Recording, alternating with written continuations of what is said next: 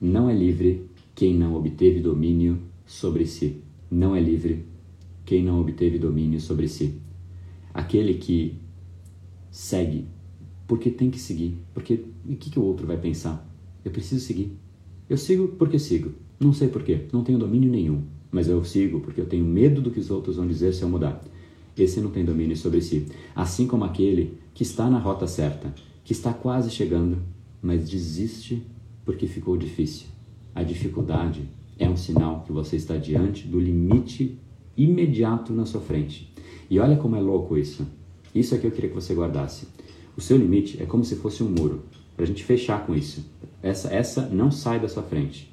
O limite é como se fosse um muro na sua frente. Naturalmente, você vai seguindo e vai se deparar com muitos limites na sua vida.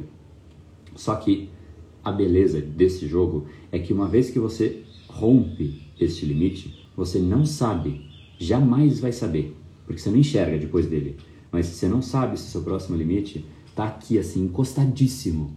E nem fez diferença você tirar esse limite, mas sabe o que geralmente acontece? Ele está num lugar que você nem imagina. Lá longe, milhas, centenas de quilômetros na frente. E uma vez que você rompe, cara, as coisas deslancham, de fato deslancham.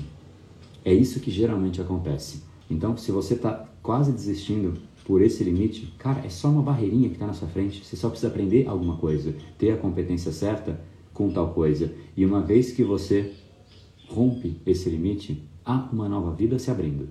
Necessariamente e em qualquer esfera. E esse foi mais um dos episódios da série Brain Power Drop, uma pequena cápsula de reflexão oferecida além dos episódios regulares. Para aprofundar no assunto de hoje e aprender a programar o seu cérebro para muito mais intensidade, foco e produtividade, ampliando o seu nível de impacto, entre em reprogrameseucerebro.com.br.